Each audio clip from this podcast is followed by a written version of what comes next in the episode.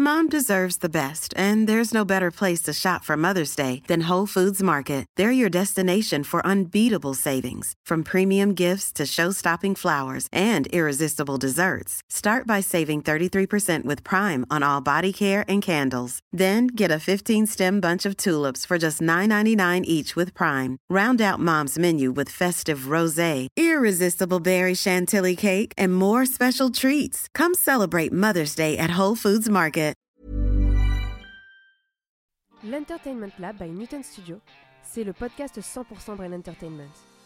Créatifs, responsables de marque, directeurs de plateformes technologiques, Pure Players Entertainment et Communicant 3.0 nous partagent leur point de vue sur l'avenir des marques et du divertissement à l'ère digitale. Ce podcast est animé par Alexis Ferber. Bonjour à tous, euh, je suis ravi d'accueillir Eric Leguet qui est directeur général adjoint de Universal Pictures Home and Entertainment. Bonjour Eric. Bonjour Alexis. Bon bah j'ai beaucoup de chance de t'avoir. En plus moi j'ai des j'ai des verres Universal dans ma Universal chez. C'est chez- ça qui est de bien, c'est que Universal peut être présent de plein de façons différentes, dont notamment euh, toute cette partie des parcs, qui c'est vrai fait Bah, partie aussi sûr. de la légende. Et qui fait rêver euh, tout le monde. Donc, euh, bah, on est ravi de t'avoir. Euh, bah, Universal, qui est une société mythique. Et puis, bah, avant de parler de cette société mythique, Eric, toi, un petit peu ton parcours, les grandes lignes avant d'arriver à la direction générale adjointe Ouais. Bah écoute, j'ai commencé en termes d'études par euh, de, des sciences éco. J'ai fait le CELSA après, euh, puisque le marketing et euh, la communication étaient un petit peu mon domaine de prédilection. Euh, à partir de là, j'ai travaillé en agence. Euh, donc, euh, première agence Bélier qui est devenue euh, euh, Euro RSCG derrière. Enfin, voilà. Donc, euh, c'était le moment où Ah oui, il y avait beaucoup d'agences qui sont, voilà, exactement, qui Ah oui. sont euh, fusionnées et qui sont euh, euh, pour pour créer de grandes entités. Et puis euh, j'ai, euh, je suis reparti en faisant un troisième cycle euh, aux États-Unis euh, pour euh, justement m'ouvrir un peu sur la partie internationale. Et puis à partir de là, j'ai travaillé dans le marketing service, d'abord dans la chez Avis, la location de voiture, puis Kodak. Mhm. La, la, la pellicule et le- la, la partie photo grand public, Mhm. qui était là aussi un truc qui était euh, un peu déjà euh, à la croisement de, de, Ouais. de boulot et de passion. Quelle année, là, t'étais sur Eastman Kodak, comme on dit? Ouais, Eastman Kodak, le fameux Eastman Kodak et le fameux moment dans lequel c'était Jean-Paul Goutte qui faisait les publicités pour les avec les Kodakettes. Ça me fait de l'émotion quand on parle de euh, Kodak, parce que moi, j'avais fait il y a longtemps mes études de cinéma à New York avec un premier court métrage, et j'achetais, tu sais, encore les, caisses, les Ouais, caisses avec la pellicule, euh, et ça paraît aujourd'hui. Mais c'est ça, c'est quand on parle de ce moment-là et c'est pas finalement si vieux que ça. C'est vrai qu'il y a eu un tel changement dans ce domaine-là sur le, le digital qui est rentré dans, ce- dans ce monde et qui a complètement bouleversé des sociétés comme Kodak qui Oui, étaient euh, qui l'ont pas vu venir. hein. Exactement, qui pour plein de raisons l'ont pas voulu, ont pas voulu voir ou n'ont pas vu du tout, mais qui euh, voilà donc c'était c'était ces grandes années de, de, de, de Kodak photo grand public. Et puis euh, à partir de là, je me suis toujours dit que le marketing est évidemment mon un centre d'intérêt, mais au-delà de ça, j'avais également des, une passion qui était euh, pour le cinéma Ah. et que euh, voilà, j'ai eu l'occasion de rentrer chez Paramount Mhm. d'abord, euh, toujours pour faire du, en marketing et pour faire le home euh, et puis euh, au bout de quatre ans, passer chez Universal pour être différents postes, directeur marketing d'abord, marketing France Benelux, et puis SVP marketing, sales, sales and market, et voilà. Super. Ça fait donc combien d'années que tu es chez Universal? Au Pictures total, chez Universal, ça fait 21 ans. Ah oui, sacrée longévité, c'est c'est superbe comme parcours. Et le, et alors je rebondis quand même sur les US, qui est, moi j'avais étudié à New York, donc ça me touche forcément. T'es resté combien d'années là-bas? T'étais où quand tu disais au départ là? J'ai passé euh, à peu près un an au total entre les États-Unis et euh, la- l'Asie, le. Japon. Donc euh, voilà pour faire ce, ce programme, ce MBA euh, là-bas. Et tu y retournes assez fréquemment. Et bah, on y retourne évidemment assez fréquemment euh, pour euh, euh, voir le siège. le siège à Los Angeles, la présentation des films, la présentation du, du line-up. Donc euh, entre une fois par an à peu près, euh, hors année Covid, on va dire, on y allait, on y va tous les ans. Il est Donc, où il est, c'est Studio City C'est où il est deux jeux alors en fait, c'est dans la partie qui est juste à côté du parc Universal. voilà. Euh, c'est ce qu'ils appellent Culver City, Culver et City, euh, qui est la partie de voilà dans lequel il y a le parc Universal et juste à côté de tous les bureaux euh, Universal et dans lequel euh, évidemment quand on y va, on a toujours une petite pensée émue quand on voit le Hitchcock Road, le lot, la partie qui était la partie de Steven Spielberg sur lequel il est toujours.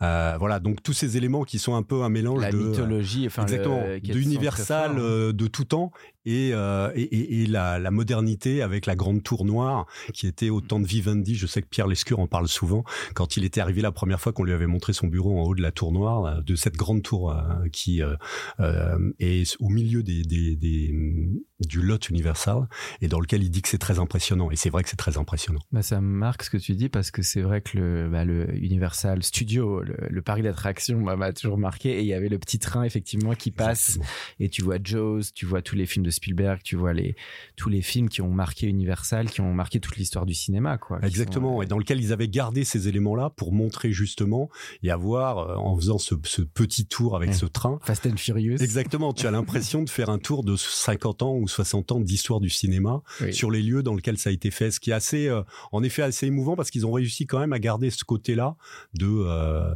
euh, de l'histoire du cinéma et puis le mélanger à aujourd'hui des attractions comme euh, ils ont ouvert récemment Minions par exemple, mhm. qui est quelque chose complètement en effets spéciaux et avec des casques de réalité virtuelle. Mhm. Donc c'est assez étonnant, mais c'est vrai que ça mélange bien ce qu'est le cinéma d'avant et d'aujourd'hui. Bah oui, et puis cette la, la mythologie d'Hollywood qui reste forte, même s'il y a le bouleversement, les plateformes, bien sûr, l'IA. Bon là on voit la grève, là en plus il y a leur l'espèce de, de, de, grève là qui a duré énormément de temps. Enfin bon, on va pas, sur lequel ils ont enfin trouvé un accord. Mais c'est vrai que scénaristes et euh, acteurs qui font une grève aussi longue et pour réclamer autant de choses. Mais c'est vrai que voilà, c'est un métier qui est en, en pleine évolution, mais vraiment mmh. en très pleine évolution et dans lequel beaucoup beaucoup d'éléments euh, aussi peuvent être datés et ont besoin mmh. d'évoluer. Mais tout ça se fait au, euh, avec beaucoup de négociations. Euh, ils ont un peu moins le culte de la grève que euh, peut-être chez nous, mais c'est vrai que là, ils étaient arrivés à un point de blocage et ils ont dit, bah, la seule façon de faire avancer ça, c'est en effet de faire une grève longue mmh. et ne pas céder et finalement, ils ont obtenu pas mal de choses. On y reviendra un moment sur l'IA, forcément on en parlera, c'est un tel bouleversement.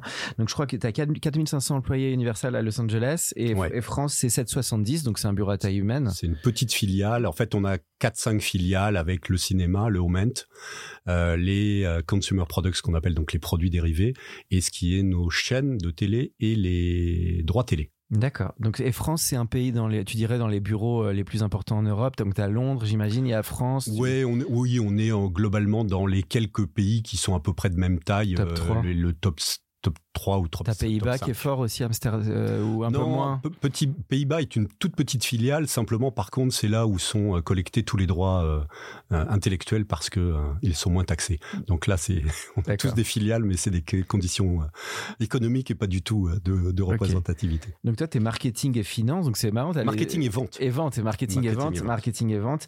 Et donc marketing et vente, tu le disais, bah, les produits, si on parle, on fait un peu de, j'aime bien faire un peu de tuto pour les auditeurs.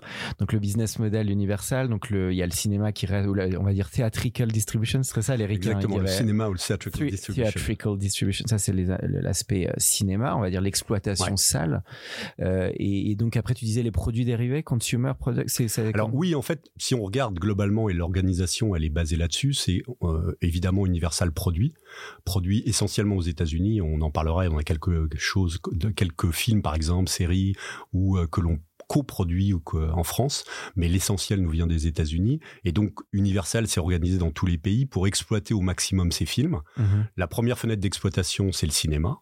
Et puis après, on ouvre d'autres d'autres fenêtres d'exploitation. La deuxième, qui euh, est le moment, donc c'est en fait le transactionnel, c'est pouvoir acheter le film, mhm. que ce soit sur une plateforme en digital euh, ou en physique dans un magasin. Ça, c'est le moment et ce qui permet donc d'acheter euh, ce film en France, c'est quatre mois la plupart du temps après la sortie salle. Et puis après, on passe sur la vente de droits. Donc on vend notre film à des mmh. chaînes. En France, la seule chaîne Pay TV, ce qu'on appelle Pay TV, c'est Canal+. Donc Canal sort le film, nous l'a mmh. acheté et le sort. Euh, et puis ensuite, on a les, les chaînes gratuites, entre mmh. guillemets, mais qui nous achètent aussi. Donc ça, ce sont des ventes de droits télé.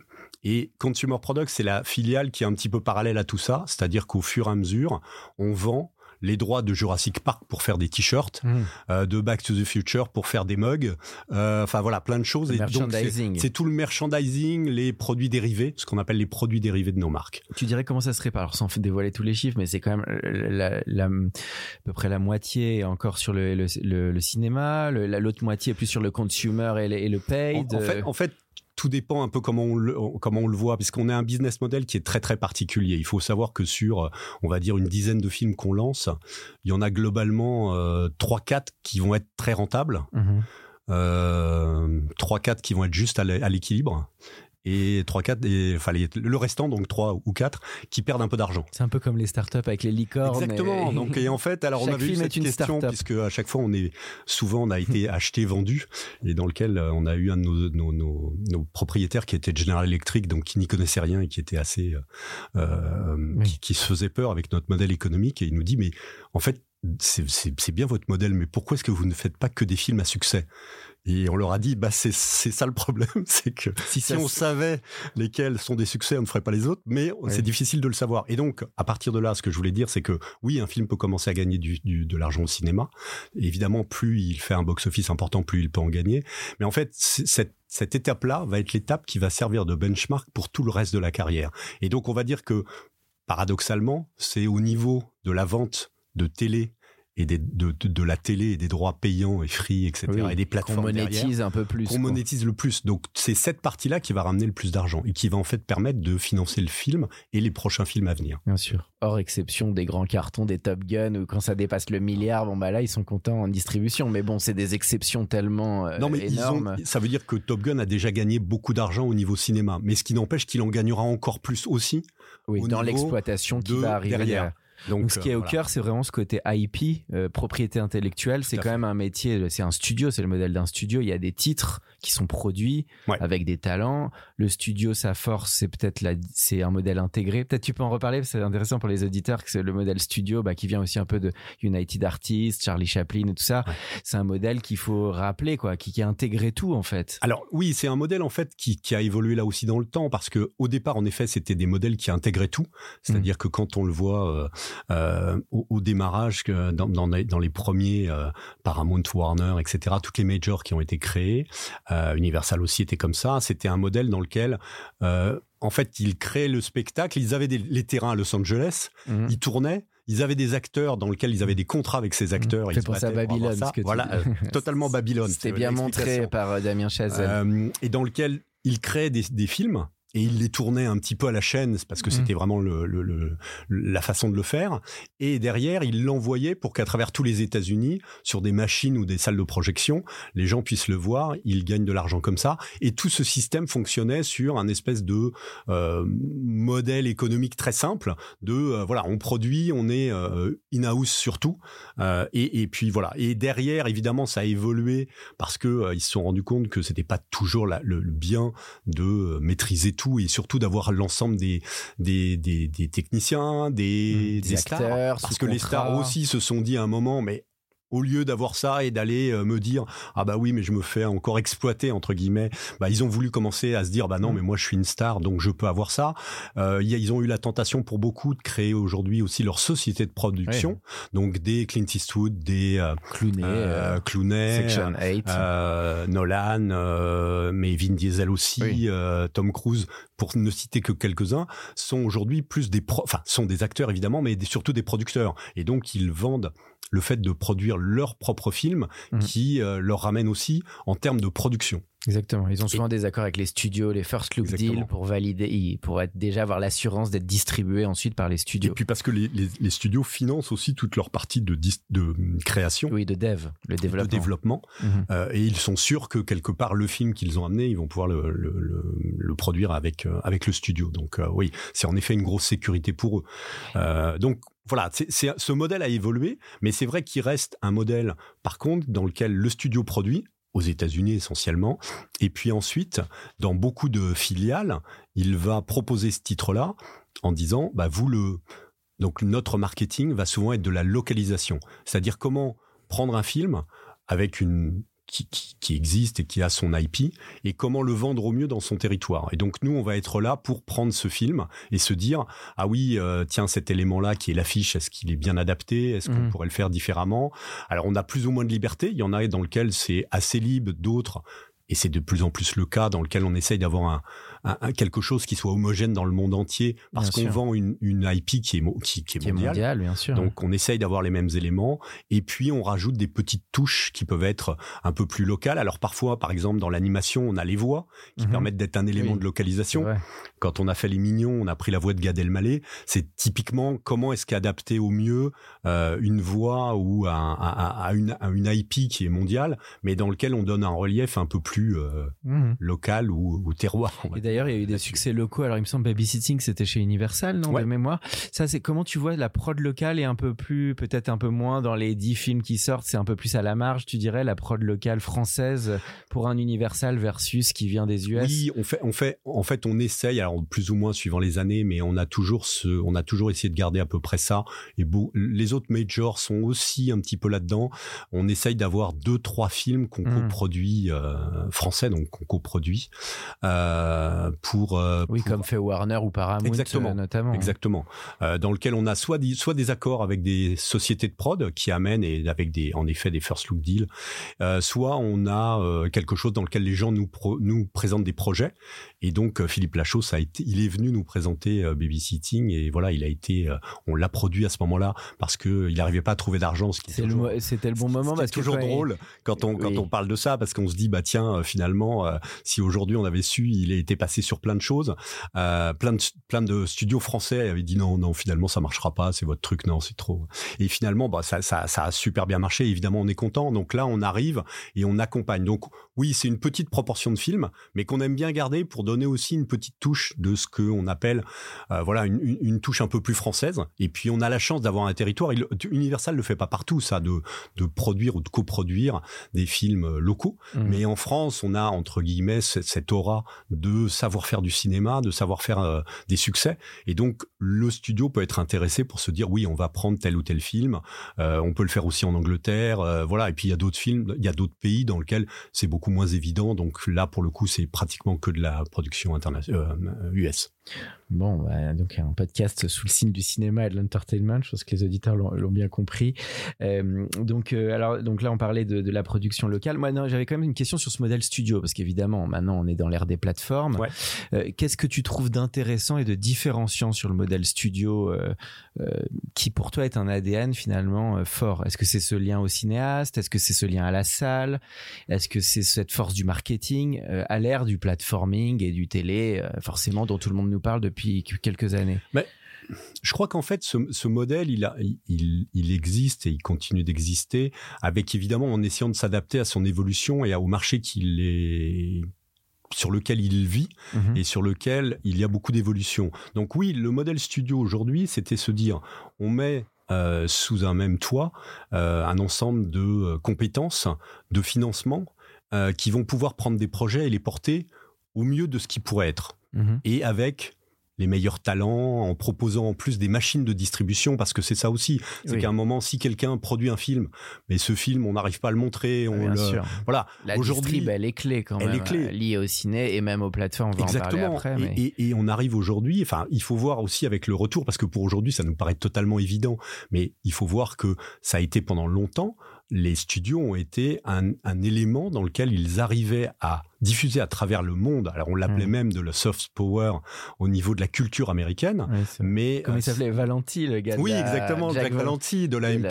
Ah oui, le truc de censure euh, là. Qui était euh, qui était au départ l'association la, des studios et des acteurs. Enfin donc hmm. c'était vraiment une représentation d'Hollywood et qui est devenu presque un, un, un, élément politique dans lequel ce type-là avait un pouvoir incroyable parce que ce, il amenait quelque part cette culture américaine bah dans, sur tous les pays du sur tous les pays avec du des enjeux aussi de taxation. Je me rappelle mes cours d'histoire où il y avait des trucs où c'était des produits euh, exportés, donc je sais plus des facilités. Euh, Exactement, il y a toujours euh. eu du lobbying, donc c'est vrai que c'était un élément de pouvoir. Alors c'est vrai que cet élément-là du studio, il faut des studios, il faut pas il faut pas l'oublier, le, le, mésestimer.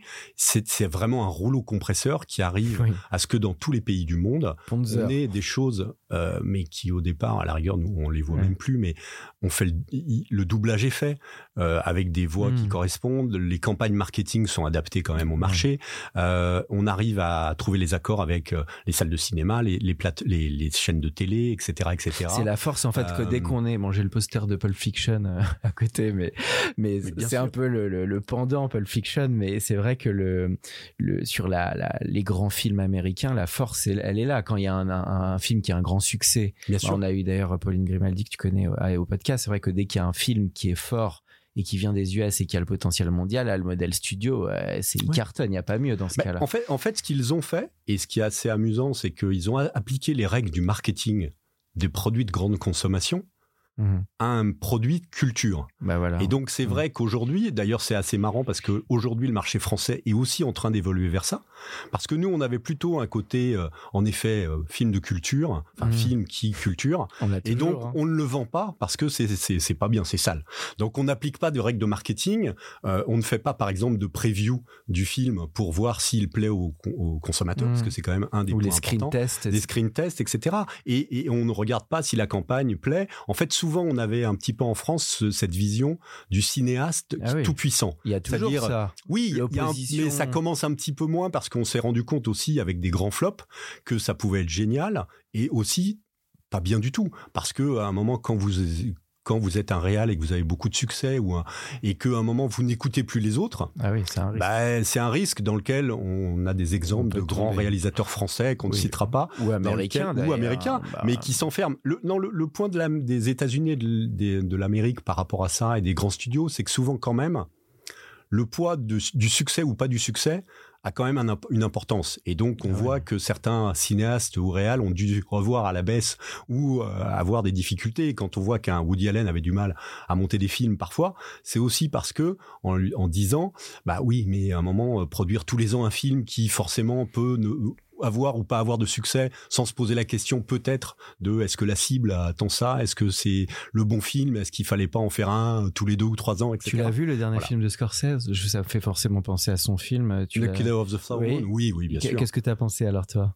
Ah oui, moi j'ai beaucoup aimé. T'as J'ai beaucoup aimé D'accord. J'ai trouvé que euh, beaucoup mieux que Irishman, qui Mhm. était euh, voilà, et dans lequel là aussi, c'est peut-être aussi un des un des points du studio, on en parlait, euh, c'est que euh, bah, peut-être que Paramount a réussi un petit peu à le cadrer, ce que n'avait pas réussi à faire Netflix, et dans lequel parfois des réalisateurs ont aussi besoin, parce qu'ils le disent temps t'es en temps, sympa à 3h50. Des- non, non, mais- oui, mais cadré dans, dans le sens où il faut que l'histoire est quand même aille vers un vers un Oui, but. Un but narratif. Il y a un but narratif, etc. Et c'est vrai que dans parfois, on peut se dire que quand le réalisateur est le seul maître à bord de tout, il, il en arrive à parfois à ne plus voir lui-même que l'histoire, etc. n'a pas forcément. Ça arrive pas mal en ce moment, je trouve quand même. Bien si, sûr. même si j'ai aimé beaucoup Babylone, je trouve que La La Land était un peu plus tenu niveau narratif. Après, c'est on rentre On dans, le d'accord. su- on rentre dans le subjectif. On hein. est d'accord. Bon, Babylone, je trouve qu'il y avait une, une virtuosité, Ouais. une maîtrise technique très forte, mais euh, il y a Beaucoup un de questions, je suis d'accord. bah, je trouve que d'un point de vue scénar et narratif, à un moment, euh, il était euh, plus touffu, quoi. Bon, là, alors moi, après, il y a, il y a- on- il y a- tout le monde va dire, il y a des gens qui vont préférer La La Land,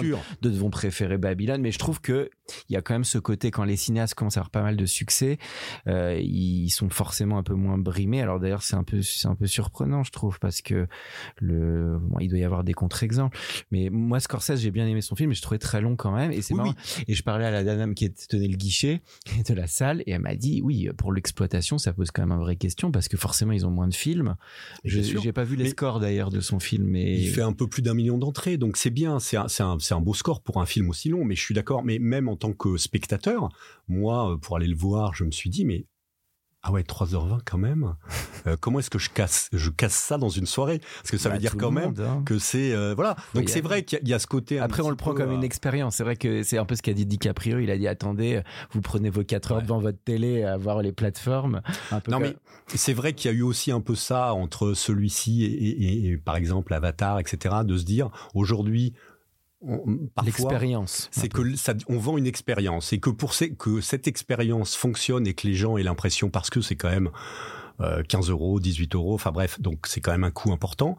Euh, si c'est un film d'une heure et demie, il pourrait se dire ouais quand même euh, à la rigueur euh, sur une plateforme ça pourrait être la même chose et voilà. Mhm. Donc aujourd'hui se poser cette question mais ne pas toujours répondre en disant il faut forcément que mon film parce que je suis un grand réalisateur et un génie fasse 3h20 3h40, je trouve que c'est un peu trop. De temps en temps, il pourrait se dire que 2h30 ou 2h45 est déjà très bien. Après, moi, je trouve c'est presque un acte militant parce que tu as vu Chazelle, c'était un peu la mort du cinéma. On sait que c'est le truc qui, qui, qui, est, qui est un peu qui est en filigrane. On l'a vu avec le film de Spielberg aussi, Fableman. Bien sûr. Qui était très intime, ultra hauteur. On se dit, le mec, il part de Jaws et il fait ce truc-là, il se fait plaisir. Bon, c'est normal, les mecs, ils ont quasiment 80 balais. Mais on se dit, comme le cinéma, il est vachement un peu menacé quand même par les nouveaux usages, c'est une manière de dire, attendez, il y a de l'artistique derrière, je me fais plaisir et, oui, qui même me suivent. Il y a un peu, moi, je le ressens un peu comme ça. Tu oui, ce que je veux dire? Tout à fait, tout à fait. Et, c'est vrai qu'à un moment, aujourd'hui, se pose cette vraie question qui est de dire, le, cinéma se pose pas mal de questions en disant entre les franchises euh, dans lesquelles on a l'impression que euh, le, cinéma ne devenait plus que ça, euh, et de se dire on en est au combien de Marvel et est-ce que j'ai vu les 37 autres pour arriver à comprendre le 38e, etc. Dans lequel ça fatigue forcément. Et par contre, des choses qui étaient pas forcément avait la valeur, avait la valeur d'aller au cinéma. Et ça, pour le coup, le cinéma français doit aussi de temps en temps mmh. s'interroger parce qu'il y a des fois dans lesquelles on se dit, mais est-ce que ce film a vraiment vocation à être en salle Et parfois, il frappe fort parce qu'Anatomie d'une chute, par exemple, où moi, franchement, je me disais ça va être sombre et tout, mais je me dis c'est du grand, c'est du niveau d'un prophète. Euh, mais bien sûr. Et donc, le, il est quand même les Européens et les Français, quand ils tapent, il y a quand même cette singularité euh, forte. C'est ça, qui est très bien, c'est se dire mm. aujourd'hui le cinéma doit se renouveler pour arriver à continuer à exister vis-à-vis des plateformes et continuer à exister en tant que véritablement un événement ou un rendez-vous avec le avec le spectateur. Nolan d'ailleurs, il a dit cette phrase très forte. On va parler d'Oppenheimer, mais Nolan il a, il a dit le truc de base. Hein. il a dit les gens continueront à venir en salle quand on leur proposera les très bons films. Bon, ça paraît ultra facile, mais en vrai c'est très c'est très vrai. Ça. Parce que bon, alors après je vais pas faire de la nostalgie, mais on parlera peut-être des top 3 films que tu as vus en 5 ans. Mais c'est vrai que quand on parle des, des grands films qui ont marqué euh, depuis 30-40 ans, il y a quand même un référentiel qui est du très très lourd. Hein. Si on rajoute les, les, parrains, si on rajoute les Forrest Gump, si on c'est quand même des films qui sont exceptionnels.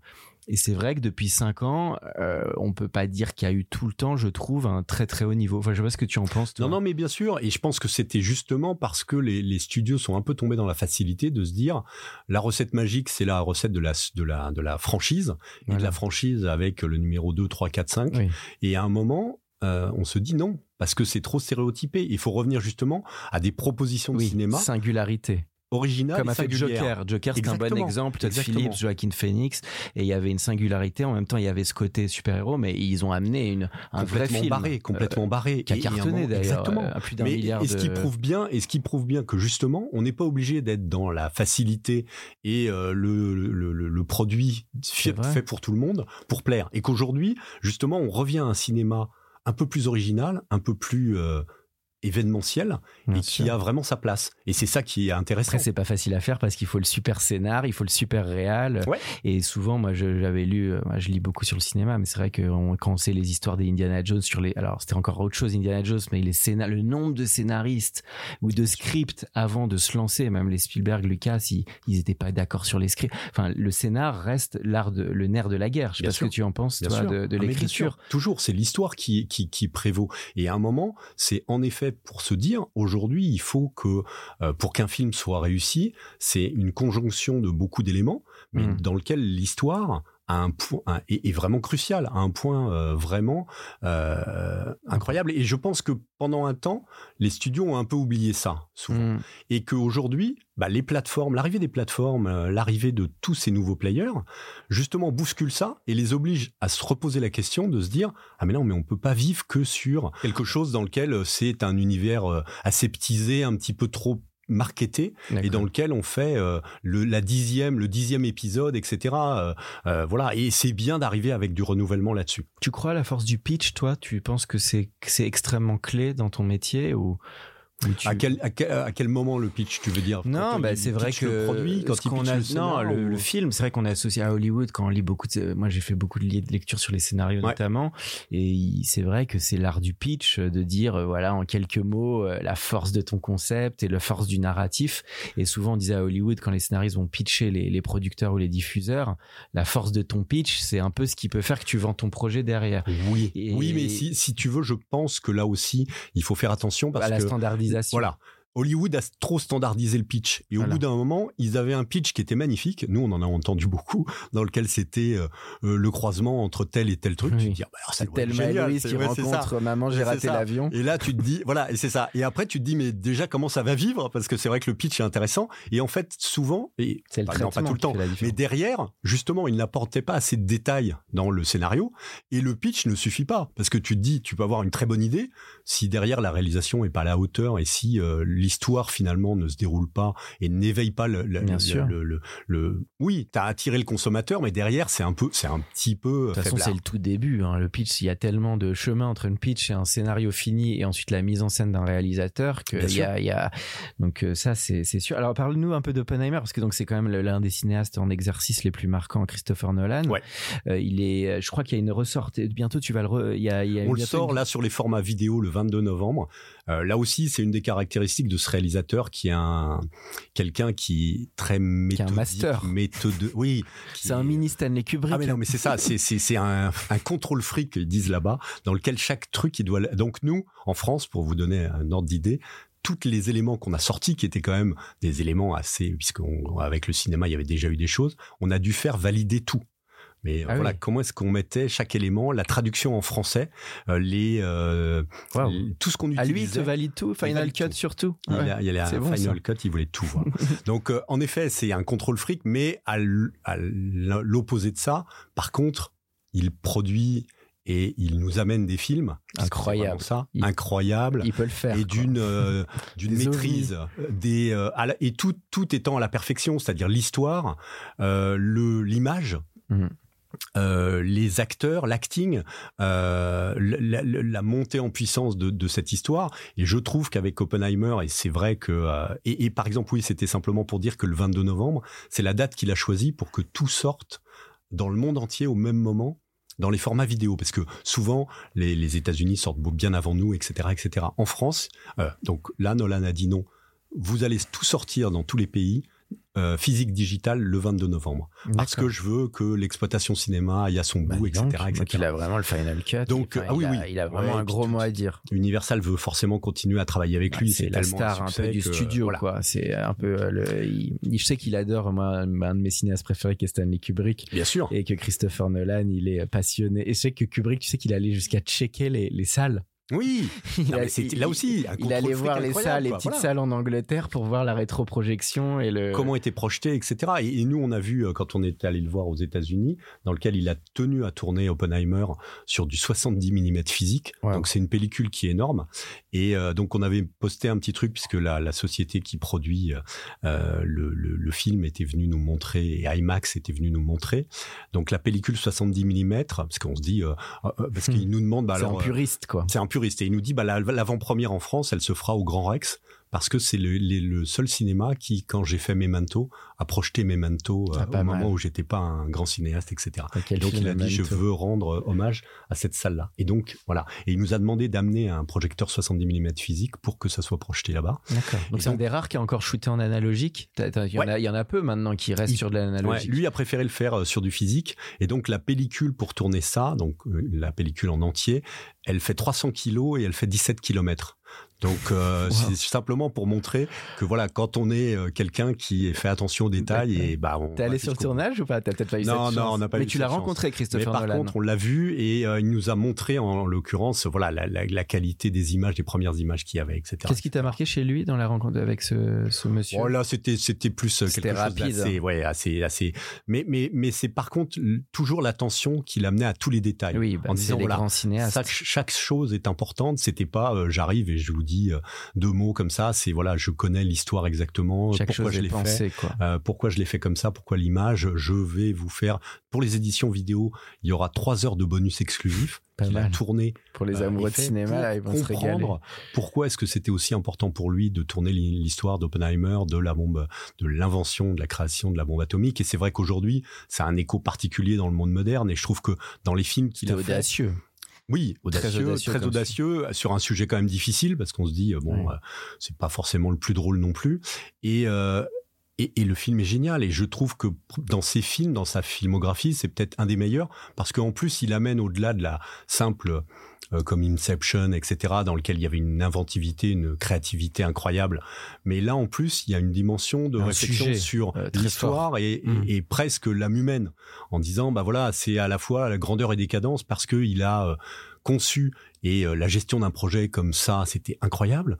Et puis derrière, il se rend compte très vite qu'en fait, il a ouvert la boîte de Pandore ultime qui est donné à l'homme le moyen de se détruire et dans lequel, bah, et, et voilà, et aujourd'hui, en sortant ce film, oui, tu te dis que finalement, euh, oui, ça ouvre beaucoup de de, de- de choses en, en, en y pensant, en se disant ah ouais, il l'a fait il y a 50 ans, 60 ans, ça a encore beaucoup d'écho aujourd'hui sur. Ton, c'est ton top 3 de Nolan, tu mettrais Memento en number one ou tu mettrais Inception ou tu- Je mettrais, euh, je mettrais peut-être Inception encore en numéro 1, Ouais. euh, deux Oppenheimer et trois Memento, je Ouais. pense. Dunkerque, t'as aimé ou pas toi? J'ai Oui, moins aimé. J'ai que- moins aimé. J'ai moins aimé. Moi, j'ai trouvé que faut- très beau, mais mais à un moment il y avait un côté euh, presque, euh, enfin très onirique du film qui est très beau, mais qui est un petit peu. euh, Je trouve que ça valait pas Il faut sauver le soldat Ryan. qui est, Non. moi, un de mes films préférés de Spielberg où il y avait une humanité et une émotion qui était plus forte avec Oui, l'identification et à Tom Et Hanks. puis surtout, je et- trouve qu'il montait, enfin Spielberg dans Il faut sauver le soldat Ryan, et je suis d'accord, pour la première fois montrait ce qu'était la guerre. Mm. qui n'était pas euh, le jour le plus long ou euh, Dunkerque, dans lequel c'est toujours des images assez éthérées, dans lequel et dans lequel euh, et je me souviendrai toujours parce que Spielberg l'a fait à ce moment-là pour Paramount, on était au Mémorial en Normandie, Mhm. et dans lequel il l'a fait. Ah oui, il y a son beaucoup- père qui était un... Ouais. non, il est enterré non, il est enterré aux US son Non, père, il est aux. US. Non, non, non. Là, a- c'était beaucoup de vétérans Voilà. français et américains, et dans lequel ils ont dit à la fin que jamais ils avaient été autant euh, émus par un film parce que ça recréait ce qu'ils avaient connu sur le champ de bataille et qu'ils n'ont jamais réussi à expliquer. Ah, le début avec Tom Hanks avec la main qui tremble. dans lequel ils disent c'est- mais il n'y avait pas de il y avait pas de courage ou de bravoure il dit juste il y a ceux qui s'en sont sortis et les autres et il dit mais on n'était pas plus braves que les autres on a eu juste plus de Ça, chance c'était un film tellement et c'est vrai que c'est quand tu vois les Ouais. 30 minutes de début sur la Ah plage là, le débarquement, tu te quel dis, truc. T'es dedans, quoi. C'est ça, c'est ça. T'es dedans et tu te dis, mais en effet, c'est une boucherie sans nom, quoi. C'est, ce n'est pas, euh, voilà. Et après, c'est vrai que quand on fait le parallèle avec le jour le Ça plus me donne long. envie de le revoir, là. Mais oui, quand on voit. John Wayne débarquer avec le cigare à- à- aux lèvres, en train, etc., on se dit, mais c'était complètement l'image qu'on voulait donner, totalement stéréotypée de la, de, de, de ce qu'était le débarquement. Mais Spielberg a rendu euh, ce qu'était la Mmh. Avec réalité. Matt Damon dans un de ses premiers rôles à la fin là et puis tout le storytelling était incroyable sur le enfin toutes les scènes dans la maison moi c'est cette film- histoire de, ces, de, de cette famille qui perdait tous ses enfants et dans lequel il demandait Mhm. d'aller chercher pour que finalement tous les fils ne soient pas morts au combat. je pense qu'il y a pas mal de gens qui devraient le revoir en ce Ouais. moment alors j'avais pas fait le lien mais c'est vrai qu'avec tout ce qui se passe en ce moment je pense que ça pourrait rafraîchir la mémoire de l'histoire française euh, des, des dernières décennies quand même Euh, bah écoute en tout cas c'est vraiment en, en parlant de ça on voit que quand même Universal est lié à des, des, des très grands Spielberg t'as eu la chance de le rencontrer ou pas? Peut-être pas quand même si. Non, j'ai pas eu le... Ah si, si, j'ai eu la chance de le rencontrer. Bah, alors c'est, drôle parce qu'en fait, si, il est venu à Paris et on a fait une masterclass euh, Oh là là. dans... euh, je serais bienvenu là ah, c'était ouais, où non, Elle était mythique cette masterclass parce qu'on a réussi à l'organiser sur dans une Fnac. Je crois que c'était la Fnac des Ternes et c'était lui ah oui carrément et Tom Hanks ah oui pour euh, Ah, Catch Me If You Can. Catch Me If You Can. Ah oui, qui était exceptionnel ce film aussi. Et dans lequel j'ai adoré parce que d'abord, il ne, enfin, c'était un, simples, quoi. réalisateur tellement simple. On lui avait amené une pile de, de, de films. Mhm. Ces films en DVD, parce que euh, je crois qu'il y avait des, un certain nombre qui voulaient évidemment qu'on le dédicace. Et puis, donc, on lui a amené tous ces films. Et donc, sa filmographie est quand même impressionnante. Et quand tu vois tout ce qu'il a fait. Et puis, de façon très simple, il a pris la pile, puis il a dit, Ouais, ça c'était bien, ça c'était bien. Non, ça c'est pas la peine, ça c'est pas la peine. Et tu te dis, c'est quand même incroyable un Ouais. réal qui est capable de dire ça, de Oui, dire l'humilité. euh, finalement gens, non, ça c'était pas forcément euh, très bien, ou alors Mm. et, et ça, ah oui, ça c'est bien. Et puis il dit, euh, Et puis alors je sais plus parce que je crois qu'on avait amené parce que on l'avait fait vite et les, gens de la Fnac étaient allés chercher des, des, des DVD. Il y en avait un qui n'était pas de lui. Il dit ah ça j'aurais bien voulu mais c'est pas moi. bah c'est bien, il était simple. Et euh, ouais non bah les plus grands voilà. sont les plus simples. Et, et, ce type ce type est incroyable parce qu'en effet il a une euh, il a à la fois une capacité à faire des, des, des, films incroyables et je trouve ce qui est aussi incroyable dans sa filmographie c'est qu'il a fait des films de grands grands spectacles, les Jurassic Park, les Indiana Jones, Indiana Jones, etc. Dans lequel il y a tout ce côté de, de qu'on aime bien du spectacle, du de l'entertainment, de l'entertainment au sens euh, propre. Bah, C'était toute la révolution du nouvel Hollywood qu'il a amené avec Lucas. Quoi. Exactement. Et c'est vraiment eux les deux papes de cette nouvelle vague entre guillemets américaine sur le, le, le cinéma entertainment. Et puis aussi, il a été capable de faire la liste de Schindler. Il a été capable de faire Fablemans dont tu parlais, qui est le dernier, qui est incroyable mmh. parce très que intime. quoi il se dévoile. Il, il montre le, divorce de ses parents et comment il est quelque part à l'origine, mm. euh, en partie de ça, et comment euh, entre le côté technique, ingénieur de son père et artistique de sa mère, il a été toujours pris entre les deux et finalement partant sur le côté artistique. Et tu te dis, c'est quand même incroyable qu'un réalisateur de cet âge-là, avec ce succès, mm. c'est maintenant qu'il raconte cette histoire finalement. Raconte cette histoire toute simple qui est dans lequel tu te dis, bah oui, c'est et c'est mm. Spielberg qui fait ça. Bon après, est-ce qu'on aurait autant aimé le film si c'était pas Spielberg? C'est ça le sujet. Oui, oui oui, tout à fait. Mais ça prend une saveur parce que c'est l'un des, c'est le plus grand cinéaste en exercice. Mais c'est vrai que c'est aussi un des films qui a pas convaincu tout le monde. Enfin, je veux dire, il y a un certain hein. nombre de, de, de, choses dans lesquelles je peux comprendre d'ailleurs. Des gens n'est pas complètement euh, percuté, mais c'est c'est fantastique. Mais en tout cas, on sent que tu es un énorme fan de cinéma. Bah ouais, on a on a gentiment dérivé. On a commencé business, mais c'était évident. On allait aller sur la passion. T'écris toi un peu? Tu t'aurais aimé être scénariste ou ah bah, réaliser Bien sûr, on a toujours ce fantasme en l'occurrence quand on est dans ces métiers-là de pouvoir se dire, mais je je je crois pas avoir le talent suffisant. Mais en tout cas, euh, participer à ça et puis essayer aussi en termes là ce que j'ai toujours trouvé intéressant c'est d'être par contre un espèce de véhicule puisque le marketing est ça un passeur un pour arriver, de confiance. Exactement. Être le passeur qui passe l'histoire et pour euh, pour quelque chose qui est bien et la pub était déjà ça mais je trouve que quand on le fait au niveau du cinéma il y a quand même une mm. différence euh, de, de, de, rendu et de d'œuvre qui est qui est incroyable. Et donc participer de tout ça moi ça m'a voilà. Quelques mots sur la quand même la partie je reviens sur la partie plus sérieuse de, de, distribution du digital etc des plateformes.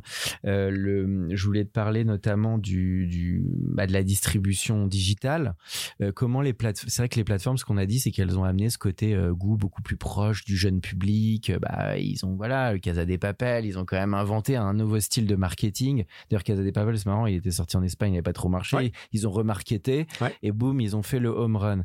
Qu'est-ce que ça change finalement, tu trouves, dans la manière d'envisager le marketing, toi qui es en plus au marketing, la marketing de ces produits, ces plateformes finalement? On a l'impression qu'ils ont plus pigé à un moment donné, quand même, ça a été beaucoup dit, cette espèce de nouveau goût du public, alors que des studios parfois, alors alors là, on a parlé d'exemples incroyables. Donc les studios, on connaît la force, mais il y a des moments, on sait que les studios ont laissé passer des trucs.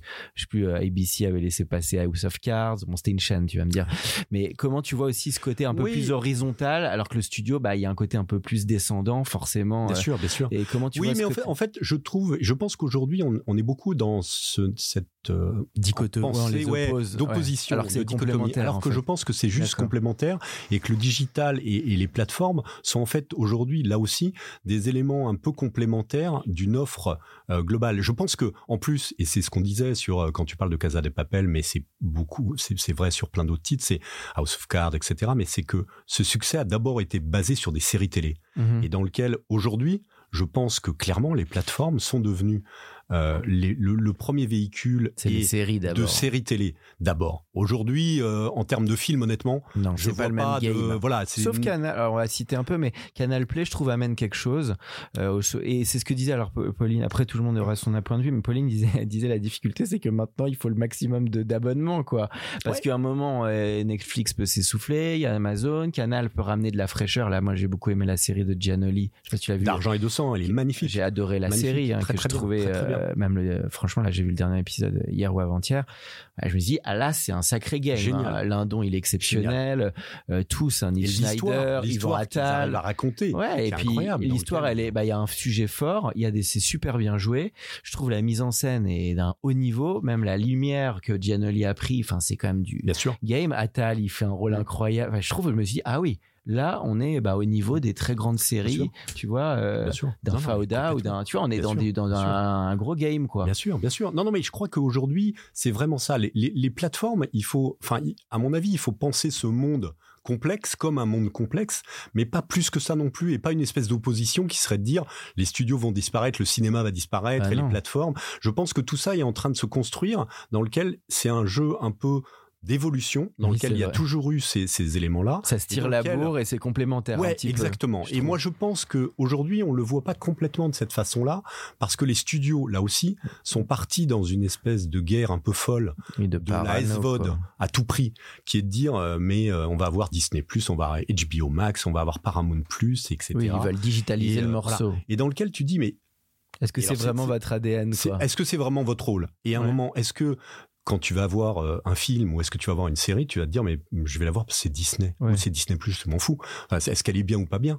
Et je pense qu'en fait, on est c'est assez parallèle parce qu'en fait, je, je trouve que par rapport à la musique, on est exactement dans la même chose. La musique, pendant un temps, au départ, quand le digital est arrivé, s'est dit ah bon voilà, voilà, je vais créer ma plateforme Universal, ma plateforme Warner, etc.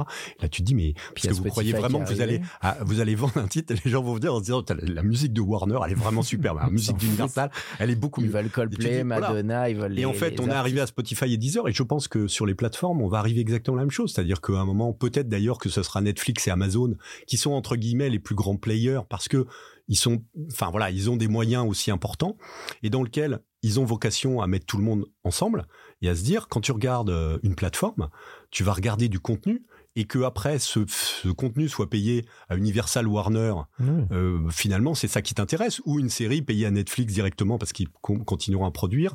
Moi, je pense que c'est plus ça oui, qui après, c'est des sujets de business model. Parce que Disney Plus, finalement, c'est Disney. Après, je connais pas exactement toute l'histoire des plateformes, mais c'est vrai que Disney a l'air et un peu plus. On a l'impression a réussi un peu à craquer le côté plateforme, alors que les autres studios ont.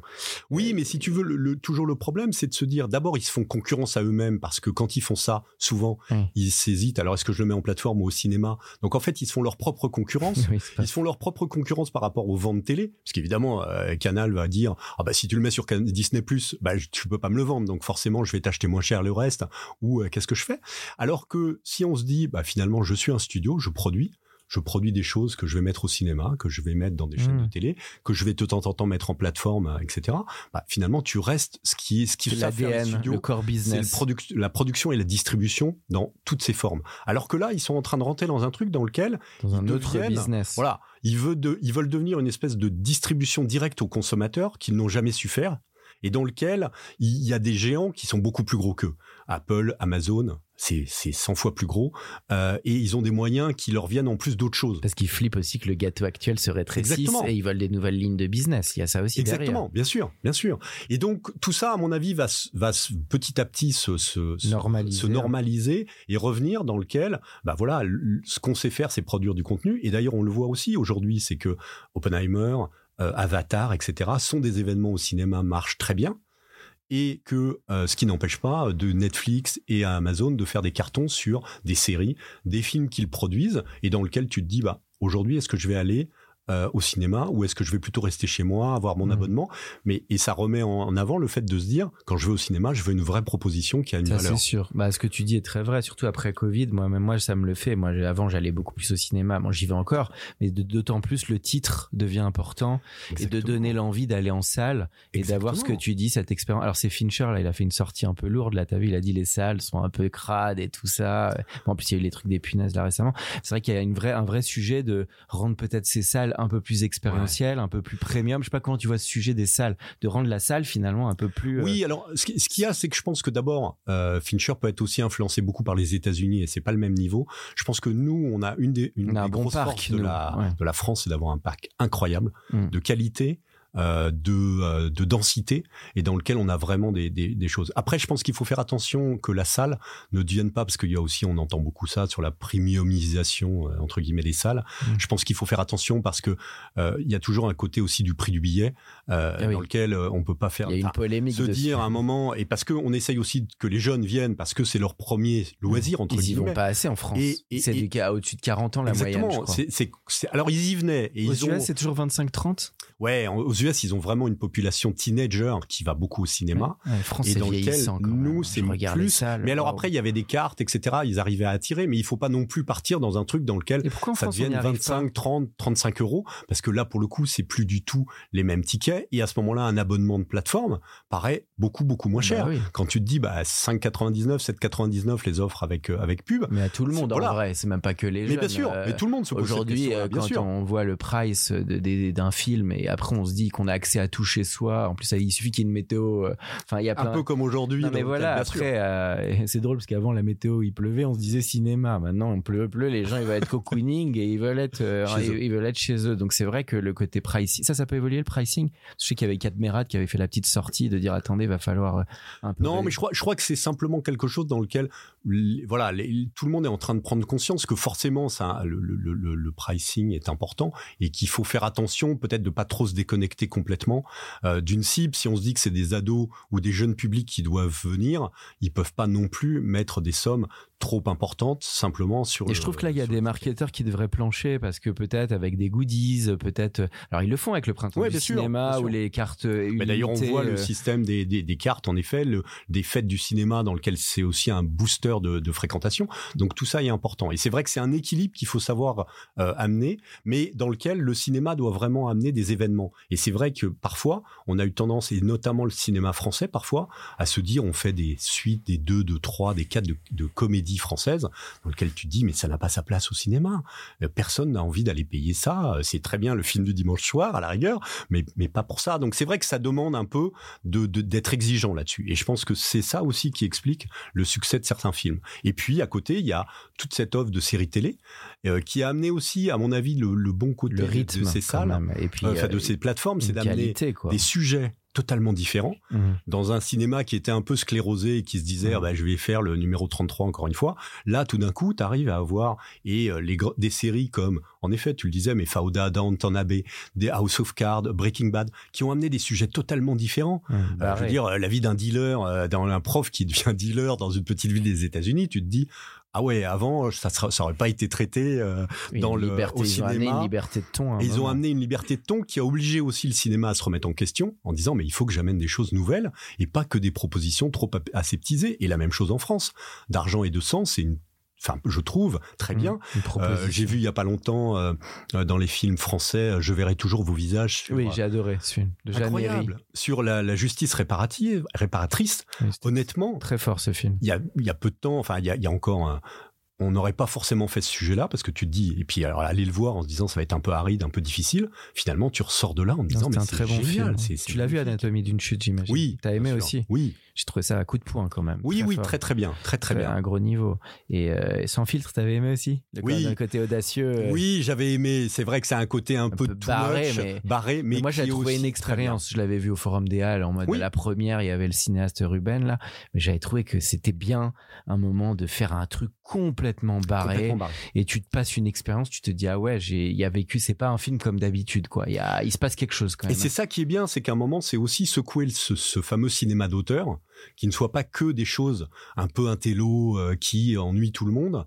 C'est se dire, bah oui, on arrive avec des propositions originales, mais qui peuvent être aussi des films complètement barrés et qui euh, sont aussi se poser une façon de se poser des questions différentes, mais qui posent aussi les mêmes questions. Alors Eric, toute dernière partie du podcast. Alors quand même quelques mots sur l'IA parce que ça a été une secousse très forte pour les US. Ouais. Si tu peux, alors tout le monde n'a pas compris exactement ce qui s'est passé, mais tu peux redire en quelques mots euh, bah, l'état de cette crise et, et qu'est-ce que ça a soulevé pour toi un peu? Bah, L'IA, de toute façon, ça va être un sujet qui va être à traiter dans les années à venir, puisqu'on Mm. en est au démarrage et que ça s'intègre de plus en plus. Je pense que c'est comme tout, tout outil technologique, euh, il faut simplement se dire comment est-ce qu'on arrive à la maîtriser et à, à ne pas la, être, euh, à ce que on ne nous l'impose pas. Mhm. euh, et que on sache exactement quand elle est utilisée et pourquoi. Je pense que c'est ça aussi la grosse crainte qu'avaient les scénaristes, les acteurs, etc. Là, c'était beaucoup moment- scénaristes et acteurs. oui, bien hein, sûr. Les deux, et figurants, c'est ça Bah, scénariste beaucoup, parce qu'à un moment, euh, si tu commences à te dire, bah, euh, Chat GPT pour tu- ton script. oui, fais-moi euh, la suite de tel film, tu m'écris, il va te faire quatre scénarios, et puis tu lui dis, bah ça c'est pas bien, tu me le refais, il va en répondre un en trois minutes chrono, et à un moment, c'est évident que c'est une concurrence totalement déloyale par rapport à, à, aux, scénaristes originaux, on va dire, dans lequel on va réutiliser des idées, on va mixer, on va dire de sortir. Et peut-être qu'à un moment, ils vont sortir. En effet, l'IA va sortir quelque chose de très bien au fur et à mesure où elle apprend. Je suis pas sûr que Quentin Tarantino ait écrit Pulp Fiction. Je l'ai toujours le poster, donc je le cite à chaque fois. Mais il, il dit encore qu'il écrivait sur les cahiers, ses cahiers, ses petits scripts bien sûr. à la main. Donc j'ai quand même des doutes que ChatGPT amène une non, originalité. Non, mais je pense pas sur ce type de, de, de film. Mais par contre, ce qui, ce qui peut être un, un... Oui, ça peut être un outil pour retravailler. Exactement ou se dire tu fais le numéro 2 ou le numéro 3 de certains films, tu pourrais dire bah finalement je te donne le 1, le 2, le 3 c'est ça les orientations, euh, il est capable de le refaire sur Oui, ou ça peut être une aide parce que le vrai truc c'est que l'IA peut être des aides un peu de work in progress mais pas forcément le final draft. Euh, là, j'ai parlé avec un producteur ou un scénariste, il disait bah voilà, il y avait les les 10 premières pages, ils avaient les courbes des personnages. Et puis bah ils ont pu euh, avoir un peu des outils ou, ou, une lignée mais ça a pas fait derrière forcément la continuité dialoguée etc il faut, il faut que les, le, le faut l'apprivoiser, c'est toujours L'humain garde le contrôle de ça et se dise oui, on l'utilise un peu pour nous aider, mais par contre, ça doit pas être eux, enfin l'IA qui décide de tout et qui fait ça. Ça, ça fait un peu James Cameron, quoi. C'est un peu le, retour. Exactement. C'est ça. Était ça cette crainte finalement, c'est se dire ils vont tous nous remplacer, quoi. Exactement. Et pour les pour les pour les acteurs et notamment les doublages, la peur qu'ils avaient, c'était là parce que c'est une vraie de vrais éléments technologiques, c'est qu'à un moment l'IA est capable de prendre un, oui, un, acteur, un acteur et, et, de prendre sa voix, c'est-à-dire la tonalité, et de la traduire en parfait français de, en 30 secondes et comme ça. Et en plus, elle gardera la voix d'origine. Alors que en France, bah, ou en France, n'importe quel pays, on essaye d'avoir la même tonalité, mais c'est pas forcément la même chose. Ce qui pose des questions de droit de propriété intellectuelle, parce que si tu prends la voix originale de l'acteur et que tu commences à l'IAiser, qu'est-ce qui se passe en termes de droit? C'est ça, là où il y a eu le soulèvement aussi, je crois. Exactement. Et il y avait un film d'ailleurs, Le Congrès, qui était là-dessus, dans lequel c'était euh, Robin, euh, Robin, Wright, qui se faisait, dont le studio achetait l'image et la voix pour faire des films. Et ça, c'est un truc dans lequel on se dit, bah finalement, c'était un peu précurseur parce que oui, en fait, elle vendait son image euh, pour pouvoir être utilisée dans des films à venir. Et dans lequel, bah, c'est exactement le problème de l'IA. il y avait le film Simone aussi, tu Simone, bien sûr, avec Al Pacino. Ou Heure, dans lequel voilà, c'est totalement ça, dans lequel tu te dis, mais voilà, à quel moment l'IA peut peut devenir un vrai souci et ça peut le devenir, mais simplement, il faut être en maîtrise de ça. Alors euh, voilà, toute la, toute dernière partie. Bah moi, c'est la question que je pose traditionnellement aux, invités. C'est bon, t'as as commencé un peu à répondre, mais tes goûts en matière, ça peut être ciné, théâtre, euh, série, musique. Ça peut être quelque chose d'un peu inédit, bah, d'une création qui t'a toujours marqué? Ah oui, c'est alors après il y a tellement de choses qui sont euh, qui sont marquantes parce que euh, aujourd'hui on se dit que dans, dans, dans tous ces domaines-là évidemment on a des, des espèces de Madeleine de Proust euh, qu'on peut qu'on peut aimer. Alors en musique on va se dire que évidemment il y avait les Rolling Stones que j'ai toujours ah adoré, que j'ai revu à Paris il y a pas longtemps sur un concert dans lequel ah tu as vu le concert? Comment est-ce que c'est possible que ils sont à, bons, cet âge-là, à 80 ans, ils soient encore en train de faire ça et de cette façon aussi qualitative? Et là la sortie de leur dernier album dans lequel on retrouve quand même des sonorités qui est assez mmh. incroyable.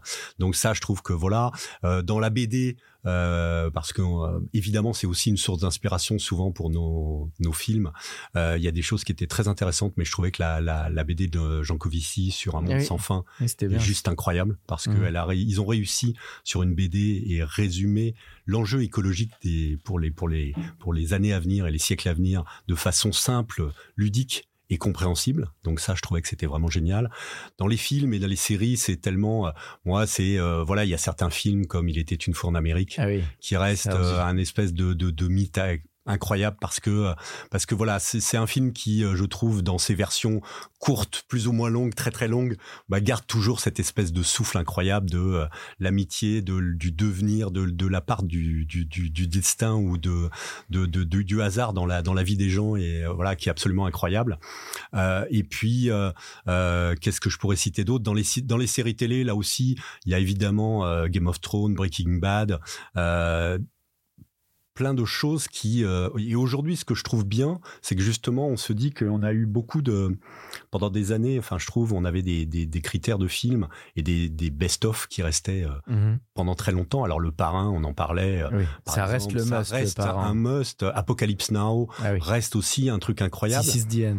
This is the end. Ils l'ont pris là euh, Nakash et Toledano dans leur dernier film. T'as vu hein, tu l'as vu le film. Exactement. Et ils se prennent This is the end à la fin. Je me suis dit ah oui pour une année difficile le croisement de l'écologie et This is the Je trouvais que c'était en effet un très joli clin d'œil. Je me suis dit de reprendre une musique aussi marquante dans Apocalypse Now, fallait le faire quand même. Mais... mais ce que je trouve intéressant aussi, c'est de se dire que pendant très longtemps, il y a eu un petit peu ces, ces références-là, et que je trouve qu'aujourd'hui, il y a plein de nouvelles choses qui apparaissent dans les séries télé, dans les dans les films, qui deviennent aussi des très belles références. Nolan en est en est en est parti, et de se dire que ce qu'il y a de bien, c'est de se dire que cette création, elle s'arrête pas. Ça se renouvelle. Et qu'aujourd'hui, euh, voilà, on peut prendre aussi bien dans la musique, dans la BD, dans le le, le film ou l'écriture. Bah oui, il y a aujourd'hui des, des, des talents qui arrivent. C'est ça qui est important. Il faut les nouveaux Spielberg, les nouveaux Nolan, les nouveaux Dolan, les deux d'ailleurs. Exactement. C'est ça qui est important. Dolan, incroyable. C'est dommage qu'il ait plus envie de euh, tourner parce qu'on se dit lui, il avait quand même un sacré truc et qu'il s'était un peu dégoûté. Bon, c'est peut-être du, oui, c'est un peu du buzz. mais voilà, ou, euh, ou Damien Chazelle, en effet, quand on revoit La La Land, dans lequel on se dit mais ah, il a réinventé ce qu'était euh, la comédie musicale. C'était fort. c'était c'était superbe. Et donc je trouve que ce qu'il y a de bien, c'est de se dire que les plateformes, par exemple, tout ce digitalisation, en fait, c'est un élément qui va amener de la création et de la, de la nouveauté dans un univers et forcément irriguer tout ça euh, pour amener des, de, de, de, nouvelles choses. Donc je pense que voilà, il faut pas avoir peur de ça, peur de l'IA. Euh, à et puis on peut redécouvrir les redécouvrir les classiques aussi parce Exactement. que c'est ça aussi la, la force d'actuellement, c'est qu'on peut euh, redécouvrir les Fellini, les Spielberg, les Hitchcock. Ce qu'on disait, on sort de superbes éditions 4K remasterisées de Duel et de ah, Hitchcock, et je dis mais allez regarder ces films-là et vous verrez que le premier film de Spielberg, il est incroyable de modernité, etc. Tourné avec un budget dérisoire. Un camion et un camion et une voiture. Ça, c'était bien comme pitch. Et, voilà, et ça, c'est un pitch, mais le film est génial. Les Hitchcock, c'est aussi se rendre compte que c'est pas une question d'image, de noir et blanc. Non, mais de scénar. C'est qu'à un moment, le scénar est tellement bien qu'on a l'impression que c'est aussi contemporain. Donc tout ça fait que, voilà, c'est à la, à, la, fois la croisée des chemins là-dessus. Mmh, et de se dire que euh, regarder des films anciens, regarder de nouvelles choses, c'est rester un petit peu en, en, en alerte là-dessus. Et Oppenheimer, par exemple, c'est aussi une très belle découverte qui fait un lien avec plein de choses puisqu'il a tourné une partie en noir et blanc, euh, que c'est une histoire des années 50, 40, 50.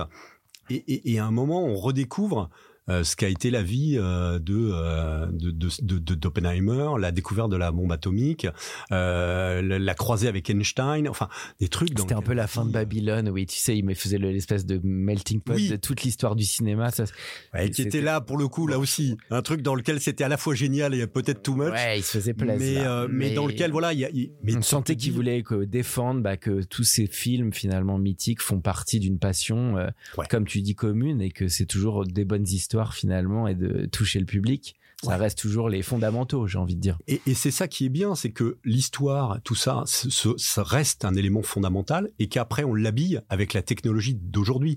Le 70 mm IMAX fait qu'aujourd'hui, ce film-là est juste magnifique et que si peut-être Hitchcock l'avait eu, il aurait tourné encore quelque chose qui nous toucherait encore plus, mais que déjà ce qu'il avait reste totalement d'actualité. Mmh. Et c'est ça aussi qui est euh, un, un moment, un élément, à mon avis, assez euh, prometteur sur l'avenir, c'est que oui, toutes ces nouvelles technologies, finalement, elles permettent au lieu de se dire c'est un appauvrissement, non, c'est plutôt une façon d'enrichir l'ensemble. C'est une force. Et alors oui, toute dernière question, c'est bah, le conseil que tu donnerais à un ou jeune qui veut se lancer, bon bah dans la distribution euh, ciné ou dans l'entertainment, toi qui as quand même eu un, beau parcours dans ce secteur, qu'est-ce que tu dirais dans de ce que tu as appris que tu aimerais transmettre en tout cas? Alors c'est dire déjà que oui, vous avez euh, raison de vouloir travailler là-dedans parce que quand tu arrives à mélanger dans ton mmh. job un job et une passion, c'est quand même tellement mieux parce que euh, tu alors je dis pas que tous les jours euh, c'est fantastique mais c'est quand même plus simple de se dire tiens, je vais aller ah, je vais aller voir un film, je vais aller regarder ça et derrière travailler sur comment le communiquer cette passion et le, fait que ce film qui est pas toujours un chef-d'œuvre hein, mais qui en tout cas participe d'un certain ouais, aura du cinéma, etc., le, le, passé.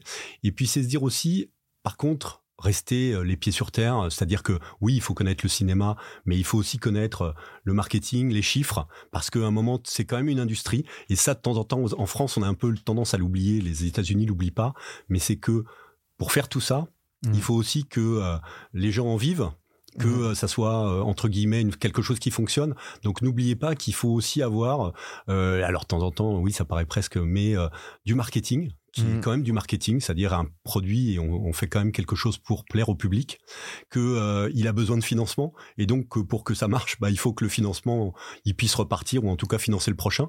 Donc c'est bien aussi de connaître euh, euh, ce que c'est que le principe d'un business plan, euh, pouvoir se dire quand tu vois des financiers, bah, tu es capable de leur expliquer pourquoi ton film va marcher, pourquoi il va ramener de l'argent, ce qui permettra que tout ça fonctionne. Parce qu'aujourd'hui, on avait un peu ce- justement cette dichotomie en France de dire il y a un côté artistique Mm. puis il y a un côté business.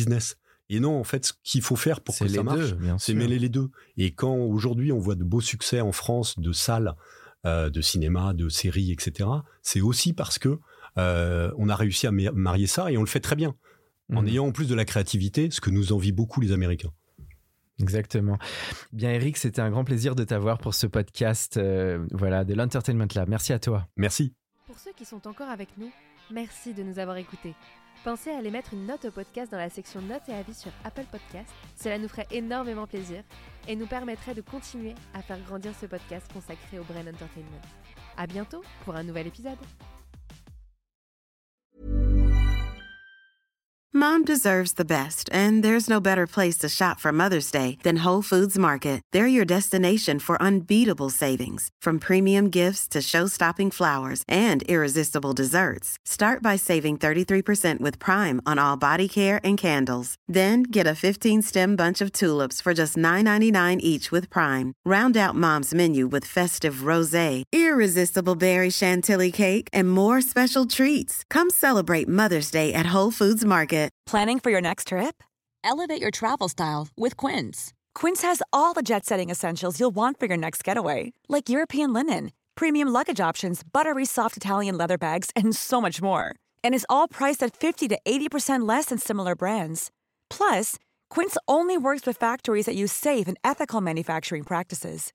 Pack your bags with high-quality essentials you'll be wearing for vacations to come with Quince. Go to quince.com slash pack for free shipping and 365-day returns.